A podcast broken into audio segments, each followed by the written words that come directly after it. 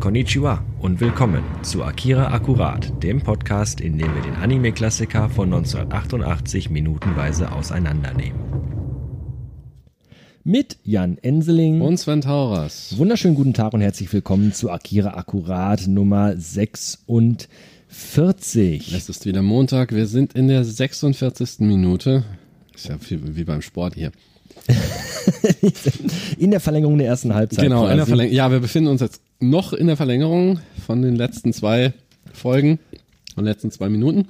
Richtig, genau, weil ähm, der Exekutivrat noch immer tagt. Wir können schon mal spoilern, es ist gleich vorbei. Mhm. Aber ähm, ja, das hat sich jetzt tatsächlich zwei äh, Episoden durchgezogen, diese Exekutivrats-Sitzung. Richtig. Und ähm, ja, wir haben es auch gemerkt, dass die Folgen etwas kürzer waren, weil man muss tatsächlich sagen, ähm, das waren jetzt auch zwei sehr dialoglastige Minuten. Mhm. Ähm, wo man tatsächlich, also wir in unserer Rolle als Beobachter und Kommentatoren des Geschehens, tatsächlich nicht mehr so viel Senf dazuzugeben haben. Eigentlich weil nicht. es wird eigentlich wirklich alles wichtige, essentielle von den Personen in dieser Minute wirklich selbst gesagt. Wir rekapitulieren das nochmal, ja.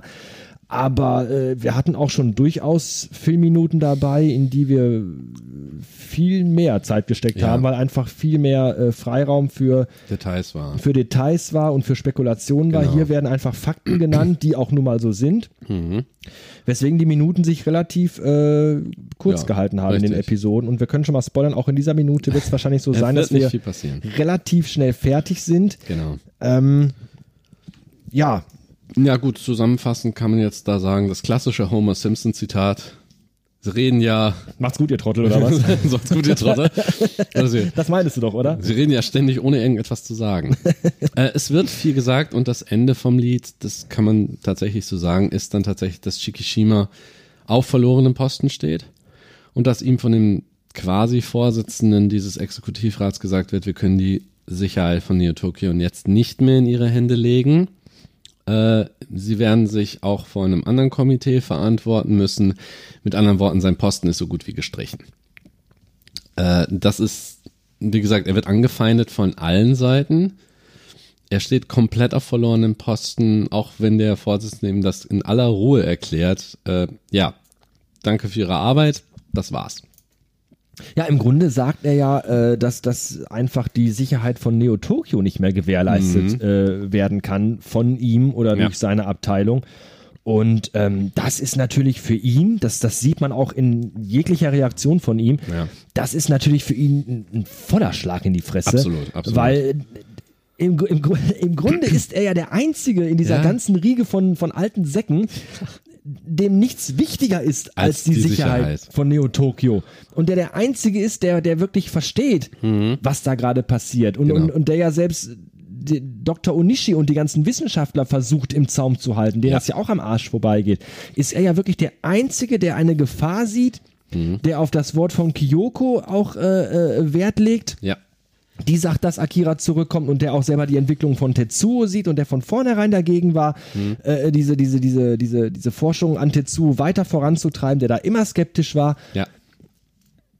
der gesagt hat, diese Stadt ist ein Drecksloch, aber trotzdem ist es meine Pflicht, diese Stadt zu beschützen. Und jetzt Ja. wird ihm von allen anderen gesagt, du bist nicht mehr in der Lage, die Sicherheit von Neo Tokyo zu, Ja, zu gewährleisten, weil einfach alle anderen die Augen verschließen vor dem, was Tatsache ist, weil hier gefährliches Halbwissen am Start ist und weil hier aber auch ganz klar Ignoranz am Start ist. Mhm. Absolut, absolut. Und mehr in die Fresse geht ja wirklich Nee, in dem Augenblick nicht. gar nicht. Obwohl man sagen muss, in der neuen Synchro sagt er ja auch nochmal ganz deutlich, wir können nicht einem Mann vertrauen, der das praktisch im Alleingang macht, der von sich aus Entscheidungen trifft. Das hat er ja auch getan. Das Ja. muss man, das muss man sagen. Also ähm, Und man muss auch sehen, also Shikishimas Reaktion ist klar, er beißt die Zähne zusammen und sein Blick fällt auf den Nachbarn links von ihm, auf eben den, auf eben den Politiker, mit dem er vorher noch gesprochen hat, der gesagt hat, ich werde mit den Leuten reden. Wir schauen mal, was sich hier gibt, aber der Kerl sitzt daneben und schweigt. Mit anderen Worten, er ist ihm genauso in den Rücken gefallen. ja. Und Shikishimas Reaktion ist erstmal, er ist wirklich sauer. Also er, er beißt die Zähne zusammen, guckt in die Runde. Du denkst dir tatsächlich, da ist der Soldat jetzt. Der könnte wirklich jeden von denen eins an die Wand klatschen. Was er stattdessen macht, er geht den Weg des geringsten Widerstands, sagt, entschuldigen Sie mich, kehrt in den Rücken und geht wutentbrannt hinaus. Und die anderen, die gucken alle, "Hä, wie reagiert er denn jetzt? Was soll das?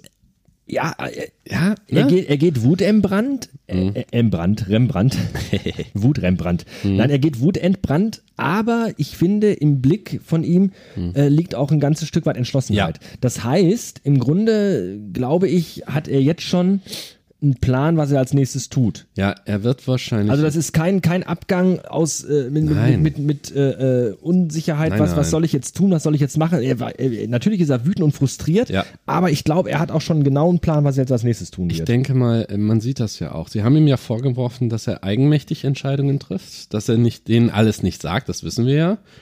Die haben ja nicht mal eine Ahnung, wer Akira ist, war oder keine Ahnung, sein wird.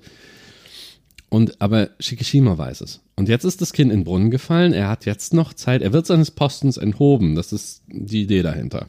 Er wird sich von einem, er muss sich von einem anderen Komitee noch verantworten und all das. Und bis dahin hat er aber, wird er wahrscheinlich dann tatsächlich eigenmächtig handeln. Das Kind ist im Brunnen gefallen. Und dann kann er auch sagen, okay, ihr werdet sehen, was ihr davon habt. Ich werde jetzt eigenmächtig handeln und solange ich noch auf diesem Posten bin, dafür sorgen, dass die Stadt sicher bleibt. Solange ich atme. Ja, so ungefähr. er einfach, weil er einfach auch weiß, dass das Chaos kommen wird, dass Ja. niemand von denen das äh, Genau. Mhm. äh, sieht und dass alle die Augen davor verschließen. Und äh, er sich natürlich jetzt in der Position sieht, dass er der Einzige ist, der wirklich die Gefahr auf die Stadt zukommen sieht. Richtig. Mhm. Was ja de facto schon auch der Fall ist. Eben, und da hat man diese, ähm, diese Idee der Cassandra-Rufe. In der Was? Äh, Cassandra, die kennst du? In der, äh, im Epos von Homer, also der Ach so. um, ähm, äh, wie heißt das nochmal? Die, nicht die Ilias, das andere. Ich hasse das, nicht. Um den Trojanischen Krieg, ja, wird, es gibt diese Prophetin Cassandra. Sie ist ein Orakel. So, sie weiß ganz genau, was die Zukunft bringen wird. Auf die Minute genau praktisch. Nur der Fluch, den sie mit sich trägt, ist, dass ihre Rufe ungehört verhallen. Sie weiß ganz genau, was passieren wird und sie versucht, die Leute zu warnen, aber niemand reagiert darauf. Und in, äh, als geflügeltes Wort heißt das Cassandra-Rufe. Shikishima ist sehr in, praktisch in der Rolle der Cassandra. Er weiß aus der Erfahrung und durch das, durch die enge Zusammenarbeit mit den Wissenschaftlern, was passieren kann, was höchstwahrscheinlich passieren wird. Aber all seine Rufe stoßen auf taube Ohren. Er rennt gegen die Wand, immer und immer wieder. Und jetzt ist auch das Maß voll, dass die sagen, okay, wir können diese, sie arbeiten eigenverantwortlich, sie hören nicht mehr auf das, was wir wollen. Sie, äh, was weiß ich, missachten Befehle oder sagen uns nicht alles. Und jetzt wollen sie auch noch mehr Geld für irgendwas, von dem wir nicht einmal wissen, was es bringt. Die sagen, okay, jetzt ist Schluss, jetzt ziehen die die Reißleine. Und er ist dann, okay, wenn sie nicht auf mich hören wollen, dann mache ich das im Alleingang. Aber solange er noch die Exekutive ist, das heißt also offiziell noch nicht seines Amtes enthoben, wird er dafür sorgen, dass er seinen Job weiterhin macht. Denn, wie wir wissen, es ist seine Pflicht als Soldat. Und darauf hat er immer wieder hingewiesen, immer wieder auf dieses Ehrgefühl, immer wieder auf dieses Pflichtgefühl. Und wir können davon ausgehen, dass er das bis zum Ende durchzieht. Ja. Es gibt äh, in dieser Riege der Männer, die jetzt natürlich alle völlig geschockt sind, dass er sich quasi irgendwie gerade über deren ähm, Autorität hinwegsetzt, indem er einfach aufsteht und geht, Ja, was schon ein Unding ist. eigentlich schon. Gibt's aber einen, der das gar nicht mal so schlecht findet, Nee. was da gerade passiert. Und das ist Nezu. So, ja, man sieht ihn, er sitzt in seinem Sessel, atmet praktisch einmal durch und während die anderen sich noch ereifern, dass er nicht einfach rausgehen kann, also dass der Oberst sich nicht einfach in, in den Rücken zukehrt, was für die wieder ein Beweis ist, dass er sich vor der Verantwortung drückt und so weiter. Nee, so sitzt da und grinst. Ja, und zwar ist das wirklich ein äh, Grinsen, das wir da sehen, das ein Absolut zufrieden. ein zufriedenes Grinsen. Ja, er Ja. hat die Hände so übereinander gelegt. Genau. Er sitzt da, er guckt dem Oberst nach und sagt, jetzt ist sein Plan aufgegangen. Genau, das ist der Blick. Also Jetzt alles entwickelt sich, Lord Vader, alles entwickelt sich genauso, wie ich jetzt vorausgesehen Genau. habe. Und das ist das, was, was Ja, genau. auch gerade denkt. Palpatine. Sein, sein, sein Plan geht einfach auf. Ja, ja, er macht da den Palpatine. Also der ist, er hat hinter den Kulissen alles manipuliert. Äh, er hat nichts dazu gesagt. Er musste nichts mehr tun. Er hat sein, er hat die Saat ausgestreut und jetzt erntet er. Also den, was da passieren wird. Und wir enden diese, beenden diese Szene wieder mit einem Shot von dem Engel. Das finde ich interessant, ähm, dass die Szene genauso endet, wie sie begonnen hat. Und Ja. zwar am Anfang Geht's nach unten? fuhren wir von der Statue von, vom Kopf runter und jetzt fahren wir von unten zur Statue wieder hoch Ja. und, und verlassen. Also das ist wirklich so, wenn man sagen würde, der Kameramann, es gibt natürlich Mhm. keinen Kameramann in dem Sinne für äh, einen Zeichentrickfilm, um das mal wieder Nee. böse zu sagen. Ja, es ist ein Anime, aber äh, Ja, ist klar. ähm, am Anfang der Szene tauchen wir quasi wirklich in diese Szenerie ein und, und gehen jetzt wieder Mhm. Ja, raus. Ich genau. finde, das ist wirklich durch diese, durch diese Darstellung von, von diesem Kamera, von dieser Kamerafahrt Ja. wirklich so dargestellt. Das finde ich irgendwie ganz interessant, dass das dieses Stilmittel gewählt worden ist, Mhm. Ja, dass wir richtig. quasi kurzzeitig diese Momentaufnahme bekommen haben als Zuschauer. Wir, wir gehen mal in diese Debatte rein und Ja. fahren wieder aus der Debatte raus. Finde ich, finde ich sehr interessant gemacht und gelöst. Dann bitte Überblende wieder in schwarz. Wir haben eine Überblende nach schwarz, genau interessanterweise finde ich wieder ganz gut. Genau zur Hälfte der Minute. Ja. Das passt uns wieder eigentlich sehr gut in den Kram. Das heißt, wir haben in dieser Minute wieder zwei äh, Szenen Mhm. und ähm, ja, blenden jetzt in schwarz über, einmal komplett raus. Das Thema ist durch, wir Ja, genau. sind damit fertig und Kurz wir kommen durchatmen. kurz durchatmen, genau, und wir kommen zu einem neuen ähm, Abschnitt. Jetzt aber keine Überblendung, sondern direkt rein. Ja, und zwar in ein, auf, wir haben eine totale auf New Tokyo wieder. Also wir haben niedrigere Gebäude und größere und genau in der Mitte sehr stark bestrahlt. Also sehr hell auch. Also wir sehen eine, eine Skyline, Genau. eine Skyline, die, wo ich tatsächlich sagen muss, wo die Häuschen hier ganz vorne im Vordergrund so ein bisschen aussehen wie bei Mary Poppins, finde ich, wo die über die Schornsteine oben ja, klettern. im Vergleich zu dem, was jetzt im Hintergrund steht, ja, da muss man tatsächlich, genau, hinten Einfach- riesige, riesige Türme aus, aus, praktisch. aus Gebäuden. genau, dieses Arkologie-ähnliche, Oder ja, das ist also schon, der Begriff Arkologie passt Ja. da schon sehr, sehr gut. also ne? sehr, wirklich ein sehr hohes Gebäude und wir können durch die Filmsprache sehen, ähm, wir bewegen uns jetzt auf diesen riesigen Turm oder diese riesige Arkologie in der Mitte zu, die gelb-orange beleuchtet ist. Ja, und je näher man rankommt, desto eher wird einem auch wirklich gewahr, wie groß Ja. dieses Dingen ist. Also Also, wirklich nach, dem massiv. ersten, nach dem ersten Schnitt sehen wir dann noch mal eine Nahaufnahme von diesem mittleren Teil, der sehr stark beleuchtet ist. Ja. Und diese ganzen einzelnen Striche Alles Fenster. sind alles Etagen. Ja, Ne, wir sehen hier unten auf diese, auf diesen Plattformen, auf diesen äh, äh, Terrassen hier Mhm. wieder äh, irgendwelche, ich würde mal sagen, Grünflächen, Grünanlagen. ja, wieder dieses terrassenförmig angelegte, wie wir das schon hatten. Ja. Man kann nur nach oben bauen, in die Breite ist nicht. Und dann fahren wir nochmal in der Überblendung nochmal näher ran. Jetzt sieht man wirklich, dass jeder einzelne dieser Striche wirklich eine Etage ist. Also genau. es ist sehr schwer zu greifen, Ja. wie riesig dieses Gebäude wirklich sein Ja, muss. und da haben wir wieder, ist ein gewisses Gefühl von Desorientierung, weil wir wissen, wir würden uns jetzt, sagen wir mal, erzähltechnisch in dieses Gebäude hineinbegeben. Das wissen wir, wir wissen aber nicht ganz genau wo. Irgendwo auf dieser Etage geht jetzt gleich die Geschichte weiter. Auf eine von diesen hunderten von Etagen. Irgendeinem dieser tausenden von Räumen, die es da gibt. Man sieht das schon allein, wie die Kamera dahin fährt. Nur wissen wir nicht genau wo. Und es ist ein gewisses Gefühl von Desorientierung, das damit erzeugt wird. Findest du?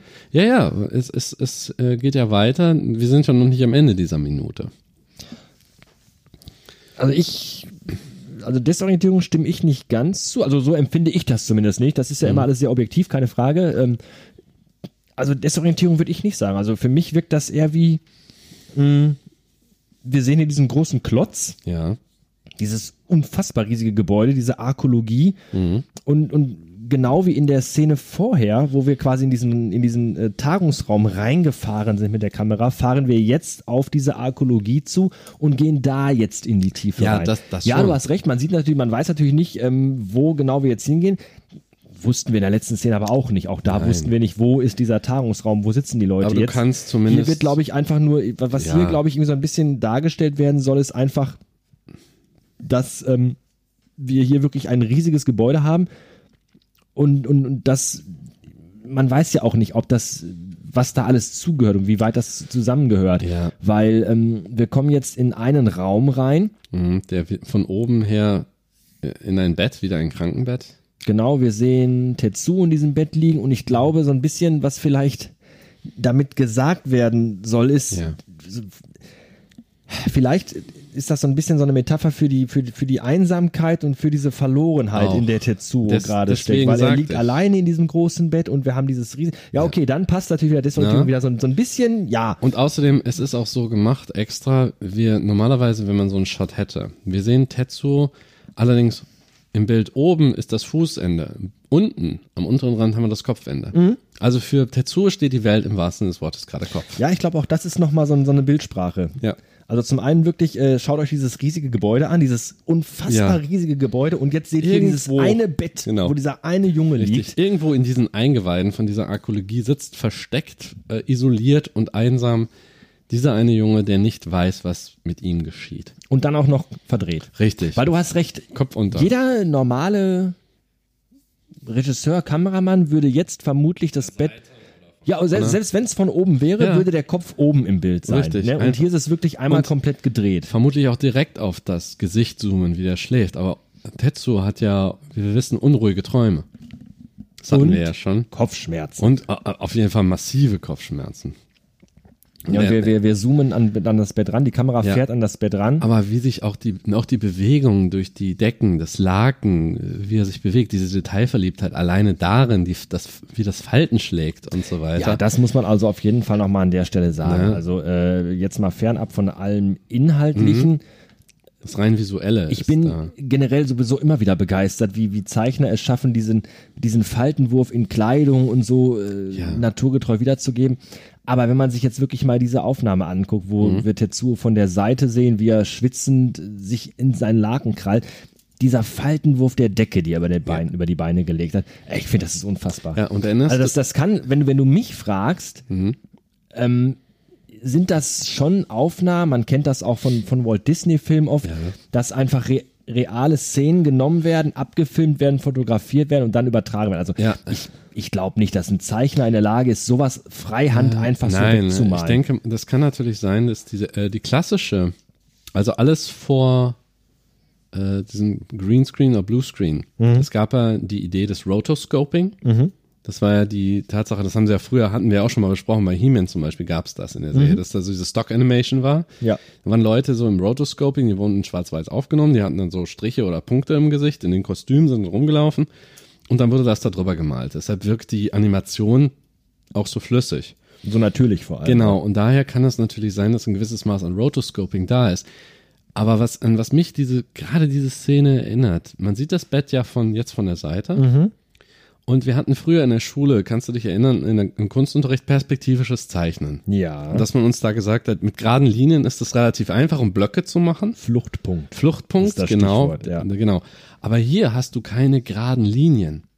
Aber Wenn du trotzdem, das zeichnen willst, ja, trotzdem siehst du, dass sich alles auf dem Fluchtpunkt Richtig, hinbewegt. Ne? aber eben durch, durch diese Perspektive, aber das in so einer Bewegung noch zu machen, das so in Bewegung zu halten. Wenn du Blöcke zeichnest, ich konnte früher nie mehr als Blöcke zeichnen, weil so geschwungene Linien und so weiter, das war für mich eine Sache, eine Unmöglichkeit. Ich hätte Stunden gebraucht nur für ein einfache, so ein einfaches Ding. Mhm. Aber hier ist das äh, die Bewegung. Es kann sein, dass da mit Rotoscoping gearbeitet wurde.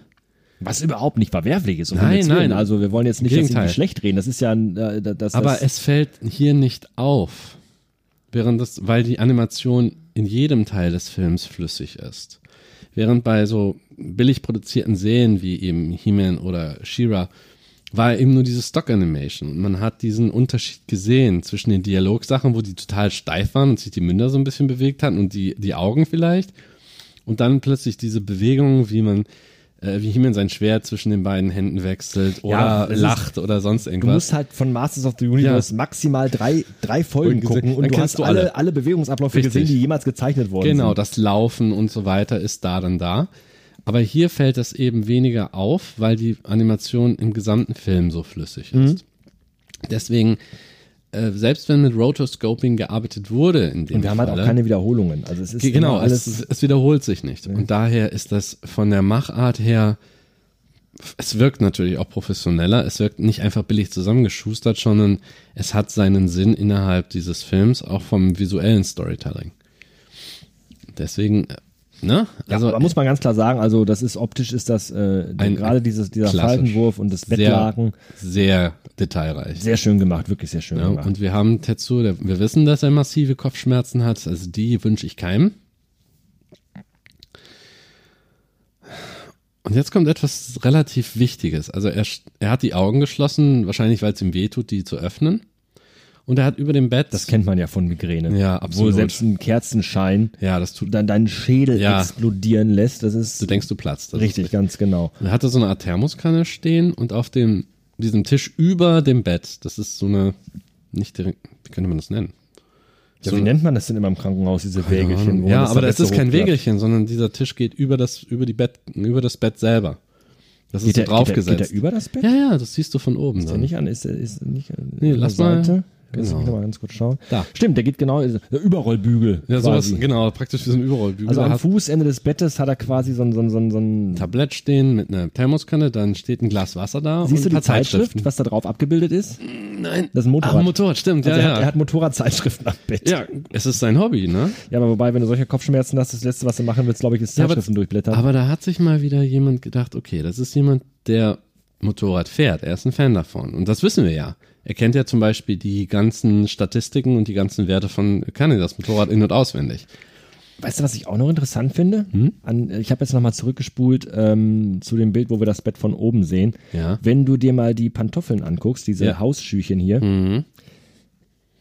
Wenn du Hausschuhe anhast, diese Schlappen, Ja. Schlappen sagt man im Ruhrpott, Ja, ja, ist, ist. Adiletten, und du gehst ins Bett, dann setzt du dich auf dein Bett Ja. Und ziehst die Schuhe dann aus. Das Ja. heißt, im Grunde müssten die ja genau andersrum Ja, stehen. ja, wenn du die ausziehst und dich dann Ja. ins Bett legst. So wie sie hier stehen, stehen sie aber so, als wenn er sich wirklich mit letzter Ja. Kraft noch, oh, ich muss Raus ins Bett, ins Bett rein hat fallen lassen und die Schuhe einfach da liegen geblieben sind. ich Kann finde, auch das ist nochmal, das, also Ja. für mich ist das so ein Detail Ja. wirklich äh, ins Bett mit den Knien auf die Bettkante und dann ins Bett reinrollen und Mhm. Ja. die Schuhe bleiben einfach da In stehen. der japanischen Kultur ist es ja auch so, äh, hierzulande sagt man zwar auch, respektiere die äh, Türschwelle, aber gerade in der japanischen Kultur ist das zum Beispiel so, es gibt verschiedene Hausschuhe, für, kann auch sein für verschiedene Räume im, in der Wohnung oder im Haus. Nämlich zum Beispiel, du bekommst, wenn du reinkommst, du ziehst deine Schuhe aus, du hast dann eine kleine Stufe, du ziehst vorher die Schuhe aus, ziehst deine Hausschlappen an und gehst dann in die Wohnung. So beginnt das und so, wenn du rausgehst, machst du es natürlich umgekehrt. Äh, und dann zum Beispiel gibt es aber auch teilweise extra Schlappen oder solche Hausschuhe extra nur für das Bad. Du ziehst deine normalen Hausschlappen aus und ziehst dann die an für das Badezimmer. No, ist überhaupt gar nicht umständlich. Aber es gibt so, das ist diese Kultur, besonders ich glaube in Gasthäusern oder in etwas so traditionelleren Badehäusern oder so ist das tatsächlich der Fall. Okay. Dass du dann speziell dafür diese Schlappen hast. Es würde mich auch gar nicht wundern, wenn Tetsus eigentliche Schuhe tatsächlich vor der Tür stehen. Okay. Ähm, Naja, obwohl sie wahrscheinlich sowieso nicht davon ausgehen, dass er erstmal da abhaut, ne? Aber der hat sie diese, eben diese äh, Hausschlappen sozusagen dafür. noch ein Detail, das wir kurz ansprechen, aber nicht vertiefen wollen. Wenn er sich jetzt im Bett aus der Seitenperspektive, die wir immer noch haben, äh, aufrichtet, Ja. sehen wir neben ihm unterm Bettlaken, Augenblick, gleich kommt es, da, da, ist, da ist der Frame, äh, ein Teddybär liegen. Ein Teddybär mit sehr großen, runden Augen. Das vielleicht nur noch mal, Ja. Er hat auch eine Blume neben sich stehen. Mhm. Äh, so eine bläuliche, ich habe keine Ahnung, was das für eine ist. Und so eine Art Videotelefon Mhm. auf dem Beistelltisch oder auf diesem Schränkchen daneben. Aber ich finde diesen Teddybär, also erstmal, Ja. dass er, dass er, der Teddybär spielt ja noch eine Rolle, wir wollen das jetzt nicht äh, äh, spoilern, Vertiefen, aber der ist aber da. dass er, dass er einen Teddybär im Bett hat, finde ich irgendwie, das, das ist ja irgendwie, Behaltet den Das Teddybär Zimmer auf jeden wirkt Fall. ja auch, es wirkt ja auch nicht wie im Hinterkopf. Gefängnis. Nein. Ne, natürlich halten sie ihn fest und sie, sie machen fiese Experimente mit ihm. Ja. Aber äh, er hat Zeit, er hat Motorradzeitschriften auf dem Nachttisch, nenne ich es Genau. jetzt mal liegen. Er hat Getränke da. Ja. Er hat ein okayes, gutes Bett. Ähm, er hat einen Teddybär im Bett. Also sie kümmern sich ja irgendwo schon Ja. um ihn. Aber warum der Teddybär? Te äh, äh, Tetsu ist definitiv ein Teenager. Ich meine, dass man Trost sucht und dass, wenn es einem mies geht, dass man manchmal eine regressive Phase hat, das ist klar. Man sucht nach Nähe. Man sucht nach Schutz, wenn man wirklich krank ist. Man will manchmal auch ne, diese Nähe haben, aber er ist definitiv ein Teenager. Dort liegt ein Teddybär.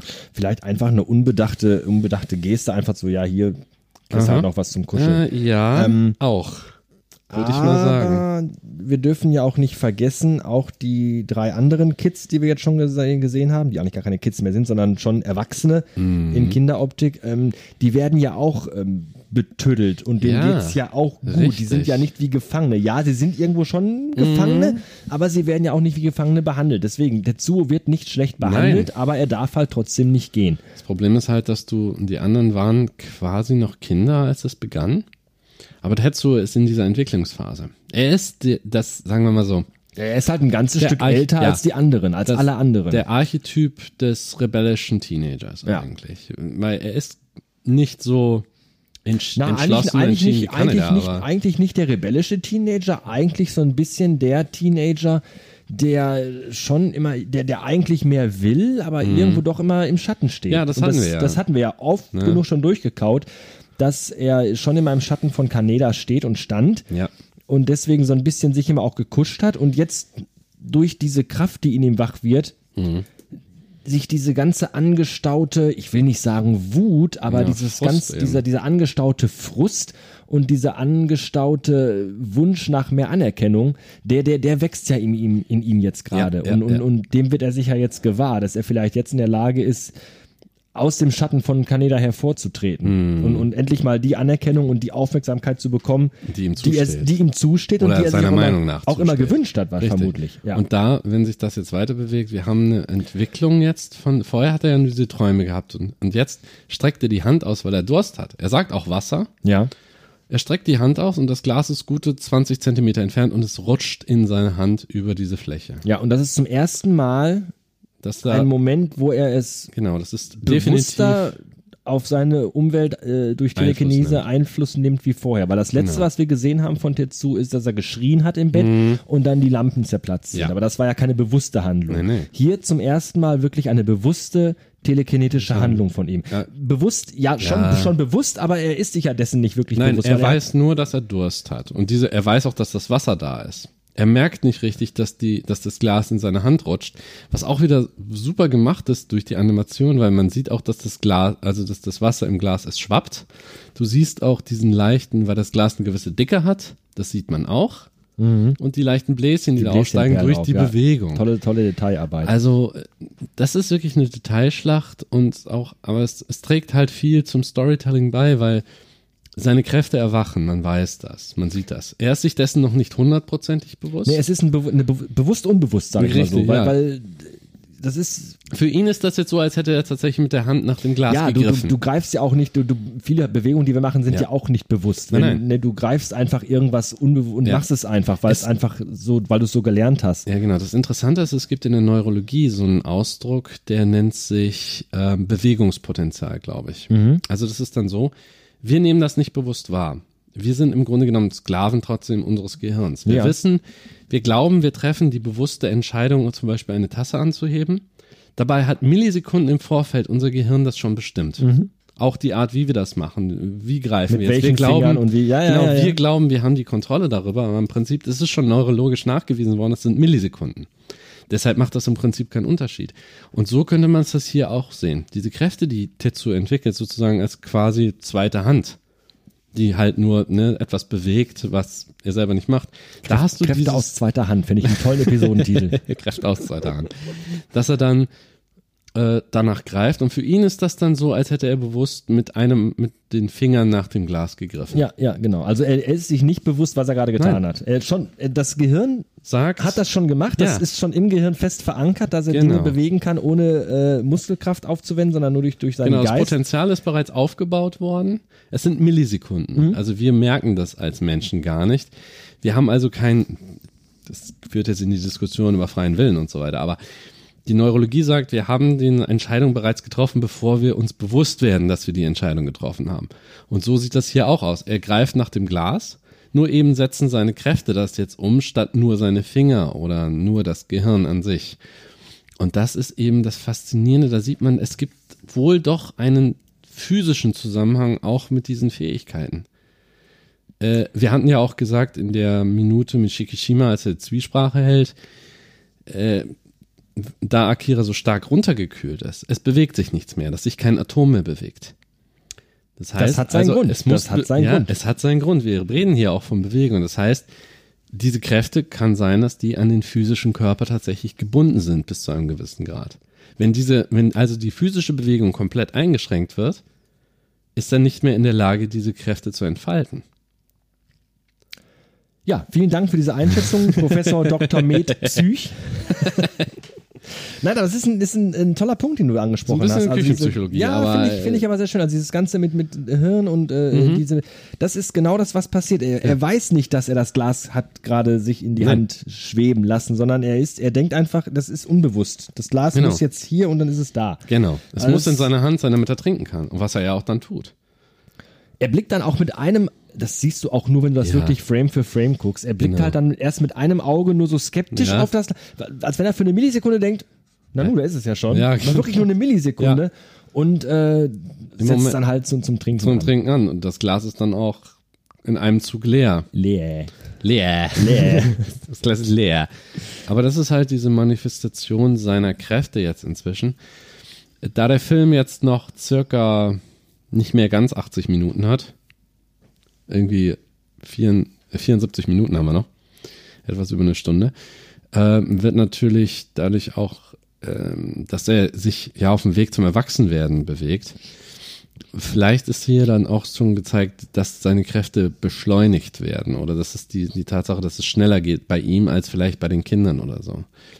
Auch mit der Kapsel Level 7, wie das in Zusammenhang steht, inwiefern die das beschleunigt, weiß man nicht. Äh, was ich auch schön finde in diesem Bild, er trinkt so schnell, ihm läuft das Wasser am Kinn jetzt runter. Ne? Ja, richtig. Also das ist, glaube ich, auch so ein bisschen dem geschuldet, weil er einfach wirklich mhm. starke Schmerzen hat und, und ja. ihm das schon wieder alles vollkommen egal ist, was eigentlich um ihn rum passiert. Richtig. Er ist einfach nur, wir haben, wir haben jetzt Tetsuo als POV-Charakter, wenn man so will. Wir beobachten ihn, wir wissen ungefähr, was mit ihm geschieht durch das Storytelling. Also es ist nicht so wie in dem Video Lazy Jedi, dass er einfach genau weiß, was er tut, nur ist er zu faul, ne, sich einfach zu bewegen. Ja, es ist das Unbewusste, was, was jetzt wirklich bei ihm passiert. Genau. Und ähm, ähm, es da, ist auf jeden Fall in dieser halben Minute, die jetzt äh, die Szene mit dazu äh, hier in dieser Folge dauert, mhm. wieder wird halt gezeigt, dass wieder eine Weiterentwicklung stattgefunden hat, dass genau. er eben jetzt diese Kräfte, zumindest die telekinetischen Kräfte, bewusst mhm. einsetzt, ja. ich sag's nochmal, mehr oder weniger bewusst ja. einsetzen kann. Aber das zumindest, was du gesagt hast, das Gehirn, mhm. Gehirn, absolut Lieblingswort, das Gehirn, ähm, das zumindest jetzt schon umgesetzt hat dass diese Kraft da ist Richtig. und dass er sie unbewusst schon nutzen kann. Genau. Das wird also, also das manifestiert sich Szene tatsächlich in dem Sinne, dass es eben manifestieren heißt ja festigen. Das ist tatsächlich physisch physische Auswirkungen annimmt. Ja. Und da ist es jetzt schon. Und da wächst eben diese Idee, dass man halt diesen, der Impuls wurde gegeben. Und jetzt sagt das Gehirn, aha, ich kann das jetzt. Und das ist für Tetsuo jetzt so langsam entwickelt er eben, als wenn das eine zusätzliche Gliedmaße wäre oder sonst irgendwas, die man einfach nur nicht sehen oder spüren oder schmecken kann. Äh, das sind, das ist eben die Krux bei diesen Psi-Fähigkeiten, dass da gesagt wird, es ist da, aber es funktioniert wie der Wind, weißt du. Du spürst den Wind, aber du kannst ihn in dem Sinne nicht sehen. Das sind so winzige und durchsichtige Partikel, du bist nicht in der Lage, das anders als, ne, als Gefühl mhm. auf der Haut zu spüren, nimmst du das nicht wahr. Und bei ihm ist das jetzt ganz genauso. Also können wir von Tetsuo vielleicht auch schließen auf die Kinder, die das halb bewusst machen, die aber keinen, auch nicht wirklichen Einfluss haben darauf, wie sie es nutzen. Takashi hat man ja auch gesehen, seine Kräfte sind stark, dadurch, dass er den ganzen Häuserblock in Schutt und Asche gelegt hat. Aber auch nur auf die Reaktion jetzt. Masaru kann ihn erspüren, aber ob er das jetzt, er macht das obwohl aktiv, aber er muss sich konzentrieren darauf. Ja, und Kyoko hat die Vision und, im Traum. Genau, in den Träumen dann. Also sie haben. Also die führen, die, die, die, die führen das nicht bewusst herbei. -mm. Zumindest bis jetzt noch nicht. Also wir haben es mm, zumindest noch nicht richtig. gesehen, und dass irgendeiner von denen wirklich bewusst diese genau. Kräfte nutzt. So, und diese Kinder sind ja, existieren ja noch physisch. Die sind noch da. Das hat, diese Kräfte haben ihnen zugesetzt. Eigentlich ein interessanter Faktor, finde ich, dass man wirklich bis jetzt immer nur sieht, dass diese Kräfte unbewusst mhm. genutzt werden. Also auch ja. gerade diese Sache, dass, dass äh, äh, Kyoko das geträumt hat und dass das Haus, diese Häuserhälfte wirklich nur eingestürzt ist, weil, weil ja. Takashi diese starke Emotion aufgrund der, der Ermordung seines, seines ähm, hm, Freiers, Erführers, ja. Entführers, wie auch immer, ähm, gespürt hat. Also genau. das finde ich nochmal einen interessanten Punkt, den man nicht vergessen und im Hinterkopf behalten ja. sollte. Auf jeden Fall. Dass äh, keines der Kinder bisher seine Kräfte bewusst genutzt hat. Genau. Und vielleicht ist es auch so, zum Beispiel für Tetsuo hat das jetzt keine Konzentration gekostet, das zu tun. Ganz im Gegenteil, er ist ja überhaupt nicht in der Lage, sich Nein. wirklich zu konzentrieren, weil er Würde ihm die weil Birne ihm platzen. geht's wirklich richtig, richtig schlecht. Ja. Und dann überlegt man sich, wenn eins von bisher 28 Kindern, weil Akira scheint der einzige zu sein, zumindest wenn man jetzt nach diesem Hörensagen geht. Wie stark müssen die Kräfte von Akira gewesen sein im Vergleich zu den anderen, damit so eine Panik entsteht aufgrund nur des Hörensagens dann? Dass man sagt, er ist eine Gottheit oder schlimmer noch, er ist ein Dämon oder ein Zerstörer. Ne? Das, das weiß man ja nicht. Man kann ja nur spekulieren bisher. Aber alles, was wir bisher gesehen haben, ist, dass es durchaus möglich ist, diese Kräfte auch unbewusst so einzusetzen. Selbst wenn es nur eine Kleinigkeit ist, wie der, das Glas über 20 Zentimeter Tablett laufen zu lassen. Ja. Ja, da, das ist wie gesagt, und sie versuchen zumindest in dem Film zu etablieren, wie das funktioniert, ohne es direkt zu sagen auch. Es gibt keine direkte Anweisung, da gibt es keine Exposition, die dann sagt, ja, die Psychkräfte funktionieren so und so. Da steht ein Wissenschaftler vor so einer Tafel und sagt, das hat die und die Auswirkung. Sondern wir sind in der Lage, das, äh, diese Lücken selber zu füllen. Was ich, äh, das muss man dem Film als vom Storytelling her definitiv zugute halten. Das muss man ihm lassen. Mhm, auf jeden Fall. Ja, und damit sind wir am Ende der Minute, Mhm. mh, die heute mal zweigeteilt war, was glaube ich auch mal ganz erfrischend war, nach zwei Folgen, wo es nur um äh, politisches Gesülze ging. ganz böse gesagt. Ja, ist ganz fies. Und ähm, ja, wie es weitergeht, erfahrt ihr leider nicht mehr in der nächsten, also zumindest nicht, also schon in der nächsten Folge, aber Ja. nicht, äh, nicht mehr Ende dieser Woche. Denn ähm, wir werden uns So langsam, für ein paar sicher. Tage verabschieden. Ja, genau. Wir, gehen in den Winterschlaf. wir gehen in die Winterpause, wir gehen in die Weihnachtspause, Ja.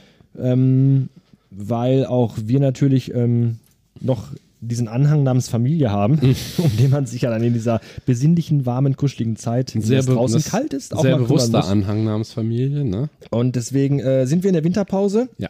Wir hören uns wieder, wenn ihr mögt, am 6. Januar 2020. Wir hoffen, ihr seid dann alle wieder mit am Start, wenn es hier weitergeht. Richtig. Falls ihr in der Zwischenzeit überhaupt nichts mit euch anzufangen wisst und überhaupt nicht wisst, was ihr tun sollt, haben wir äh, zwei Vorschläge für euch. Zum einen könnt ihr in den iTunes Store gehen und dort für Akira Akkurat eine 5-Sterne-Bewertung schreiben. Darüber würden wir uns wirklich sehr, sehr, sehr freuen. Ich glaube, wir haben bisher erst eine einzige, was echt bitter ist. Oh, schade. Also Hausaufgabe für die Weihnachtsferien. Alle gehen in den iTunes Store und schreiben uns dort eine Ja. fröhliche Rezension. Und zum anderen möchten wir euch natürlich auch nochmal äh, in die Diskussion einladen. Ihr dürft gerne auf akira-akkurat.de gehen und dort zu den jeweiligen Episoden, zu denen ihr vielleicht was zu sagen habt, eine Meinung habt oder eine Diskussion anstoßen wollt, etwas in die Kommentare schreiben. Je Genau. mehr, desto besser. Besser. Wir würden dann tatsächlich in der ersten Folge im neuen Jahr vielleicht vielleicht auch mal eine ganze Folge lang nur Kommentare besprechen. Ja, ging auch. Das ist praktisch so eine Art Bonusfolge. Dass man vielleicht gar nicht äh, direkt mit der nächsten Minute startet, sondern wenn sich wirklich in den nächsten äh, Tagen und Wochen, die wir jetzt nicht senden, äh, innerhalb des iTunes Stores und innerhalb der Kommentare genug äh, äh, Content und äh, Material ansammelt, dass wir vielleicht dann mal eine Diskussionsrunde Ja, starten und äh, auf die ganzen Fragen, auch wenn ihr Fragen habt äh, äh, zu gewissen Stellen innerhalb des Films oder zu, zu gewissen Aussagen, die wir gemacht haben, dann könnt ihr das in den Kommentaren der jeweiligen Episode gerne ähm, niederschreiben oder uns auch via Twitter Genau. äh, kontaktieren. Alle Links und alle mh, Komment äh, ähm, Kontaktmöglichkeiten, wollte ich sagen, findet ihr auf der Website akira-akkurat.de. Aber auch vor allen Dingen, vergesst nicht, das hier ist ein Kommentar, das ist Fankommentar, das sind, äh, wir sind Zuschauer, die das schon kennen, schon gemacht haben. Für diejenigen, die den Film noch nicht kennen, seht ihn euch an, holt ihn euch an den gängigen Stellen und dann einfach auch, um in die Diskussion einsteigen zu können. Kunst ist, wie gesagt, subjektiv. Schaut euch den Film an, teilt uns eure Gedanken mit dazu Ja, sehr gerne. wie ihr bestimmte Sachen vielleicht seht. Vielleicht haben wir was ausgelassen, vielleicht seht ihr den Film aber auch dann mit ganz neuen Augen oder mit über Dinge, die ihr vielleicht selber noch nicht nachgedacht habt. Dann deshalb, dafür ist dieser Podcast, dass wir nicht nur den Film zelebrieren, sondern vielleicht auch Denkanstöße geben oder selber auch die ganze, die Dinge auch mal mit neuen Augen zu betrachten. Genau, wir sind offen und scheut euch nicht. Nee, einfach her damit. Gut, dann bleibt uns noch zu sagen, wir wünschen euch ein schönes Weihnachtsfest, erholsame, ruhige Tage. Wir wünschen euch einen guten Rutsch ins neue Jahr. Absolut. Und dann hören wir uns am 6. Januar wieder. Genau. Bis dahin wünschen wir euch eine gute Zeit. Mhm. Und wie immer, bleibt uns gewogen und schaut Akira. Macht das. Bis dahin. Ciao. Macht's gut. Tschüss.